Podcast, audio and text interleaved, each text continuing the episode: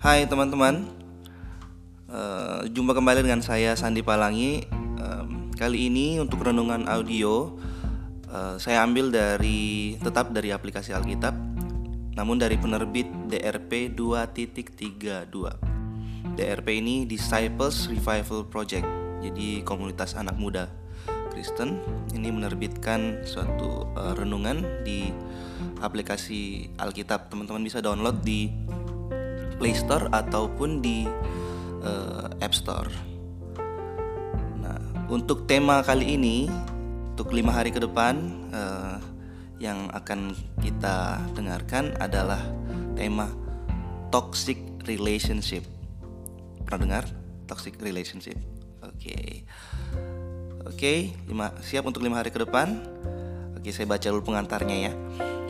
Banyak anak muda terperangkap dengan hubungan beracun atau toxic relationship ini, sadar atau tidak sadar. Hmm, mereka salah mendefinisikan kasih dan cinta dengan salah. Hal tersebut telah mengkonsumsi mental, rohani, jiwa, dan raga mereka, badan mereka. Namun, banyak yang susah untuk lepas dengan relationship itu atau hubungan itu. Nah, mungkin rencana ini uh, atau renungan ini akan membantu teman-teman untuk terlepas dari hubungan yang beracun tersebut tentunya dengan pertolongan Tuhan yang menjadi pusat dari segalanya. Ini ada ucapan terima kasih dari DRP 2.32 untuk renungan tersebut. Mungkin itu saja sebagai pengantarnya. See you di renungan hari pertama. Oke, okay, shalom. Kita masuk di renungan hari pertama tentang tema toxic relationship. Judul hari ini adalah kasih yang salah. Bukan waktu yang salah ya, kasih yang salah. Teman-teman uh, mungkin pernah dengar uh, apa namanya? istilah toxic relationship. Jadi kalau diambil dari kata perkataannya toxic itu kan racun, relationship itu adalah hubungan Istilah toxic relationship ini merujuk pada sebuah hubungan artinya sebuah hubungan yang ditandai dengan perilaku-perilaku beracun. Beracunnya baik pada diri sendiri maupun ke orang lain. Ini berpotensi merusak fisik kita maupun merusak emosional diri kita sendiri ataupun pasangan kita atau teman kita. Jadi, jika di dalam hubungan yang di yang sehat itu didominasi oleh kasih sayang dan saling menerima, maka kalau toxic relationship ini itu adalah kebalikannya. Dia tidak sama sekali tidak sehat dan uh, dia didominasinya bukan karena kasih sayang dan mungkin saling menuntut satu yang lain, satu dengan yang lain. Toxic relationship ini disebabkan oleh sebenarnya oleh toxic people. Jadi toxic people ini yang menyebabkan toxic relationship toxic people itu seperti apa? Dia itu ciri-cirinya satu, teman-teman bisa catat dan renungkan. Mungkin ada di dalam diri teman-teman atau di diri orang lain. Nanti teman-teman teman-teman lihat diri dulu diri sendiri dulu deh. Lihat dulu ciri-cirinya seperti ini. Posesif atau pengen menguasain orang, dominan, suka mendominasi, suka mengontrol orang, perfeksionis, manipulator. Uh, manipulator itu kayak suka memanipulasi segala sesuatu. Akhirnya dia suka bohong gitu. Terus abuser atau dia suka melakukan kekerasan dan dia memiliki ketergantungan yang berlebih terhadap seseorang ataupun terhadap pasangannya toxic relationship ini akan menciptakan banyak drama pertengkaran ya banyak banyak banyak drama pertengkaran yang nantinya akan melibatkan rasa tidak percaya atau dia jadi insecure. Dia terasa tidak aman atau rasa tidak percaya. Tidak ada komunikasi dua arah yang seimbang dalam toxic relationship mengingat ada salah satu pihak yang dominan. Jadi dari hubungan tersebut ada salah satu pihak yang dominan. Serta nantinya ciri-cirinya itu dia akan ada pembatasan dalam beraktivitas, suka membatasin orang, suka jangan seperti ini, jangan seperti ini. jangan buat seperti jadi dia mau membatasi pasangannya atau uh, orang lain dan dia membatasi orang untuk mengeksplorasi talenta uh, pasangan tersebut. Kemudian dalam Roma 12 ayat 16a, teman-teman coba buka Alkitabnya. Saya tunggu 1 2 3. Sudah dapat? Oke, Roma 12 ayat 16a. Di situ teman-teman bisa baca dikatakan hendaklah kamu sehati dan sepikir dalam hidupmu bersama.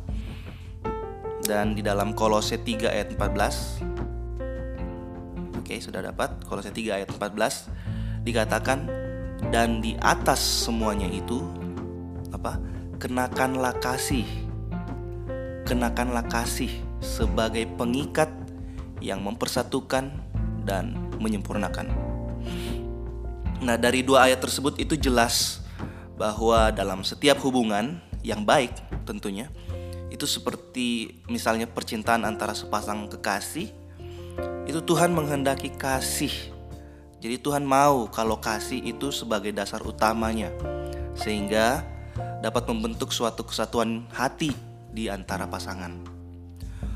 Kasih itu bukan selalu identik dengan hal-hal yang terkesan uh, romantis, picisan, tetapi di dalam kasih terdapat terdapat juga unsur pengajaran, ngasih tahu, uh, memberitahu, dan hati yang ikhlas untuk mau dibentuk.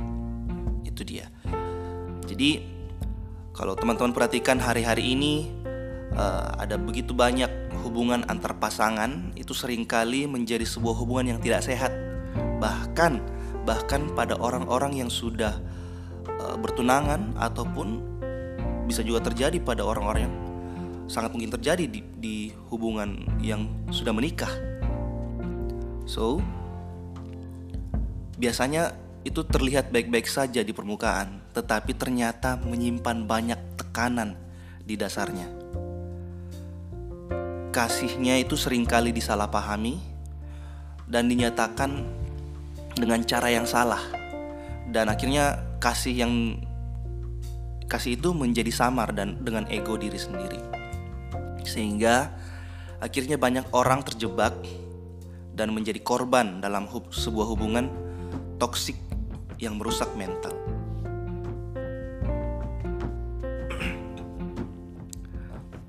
sering kali uh, berkompromi, kita sering kali berkompromi dengan alasan uh, agar pasangan kita bahagia atau terhindar dari masalah. Bisa jadi itu adalah awal mula sebuah toxic relationship. Siapa yang sering begini?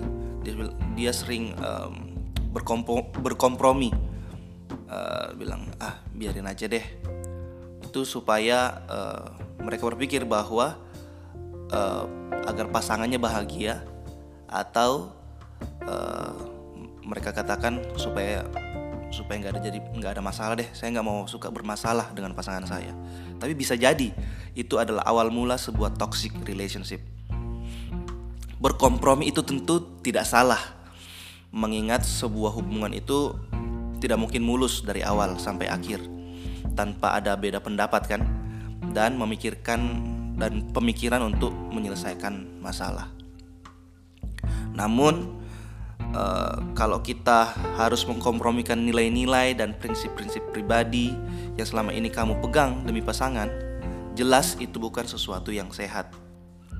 Jangan pernah mempertahankan sebuah hubungan karena sudah lama pacaran atau karena udah dekat dengan keluarga pasangan karena hal-hal tersebut tidak akan menjamin kualitas dalam hubungan kalian. Yuk, mulai mulai hari ini coba teman-teman renungkan seperti apa hubunganmu dengan teman-temanmu, teman dekatmu atau pasangan kamu. Apakah gesekan dan pertengkaran yang ada di dalam hubungan kalian itu adalah pertengkaran yang masih wajar dan masih termasuk pertengkaran yang sehat? Tentunya yang paling pertama adalah mari kita koreksi diri kita lebih dahulu. Apakah kita sudah menjadi pasangan yang baik untuk pasangan kita dan menempatkan kasih Kristus sebagai landasan dalam hubungan kita. Selamat merenungkan teman-teman.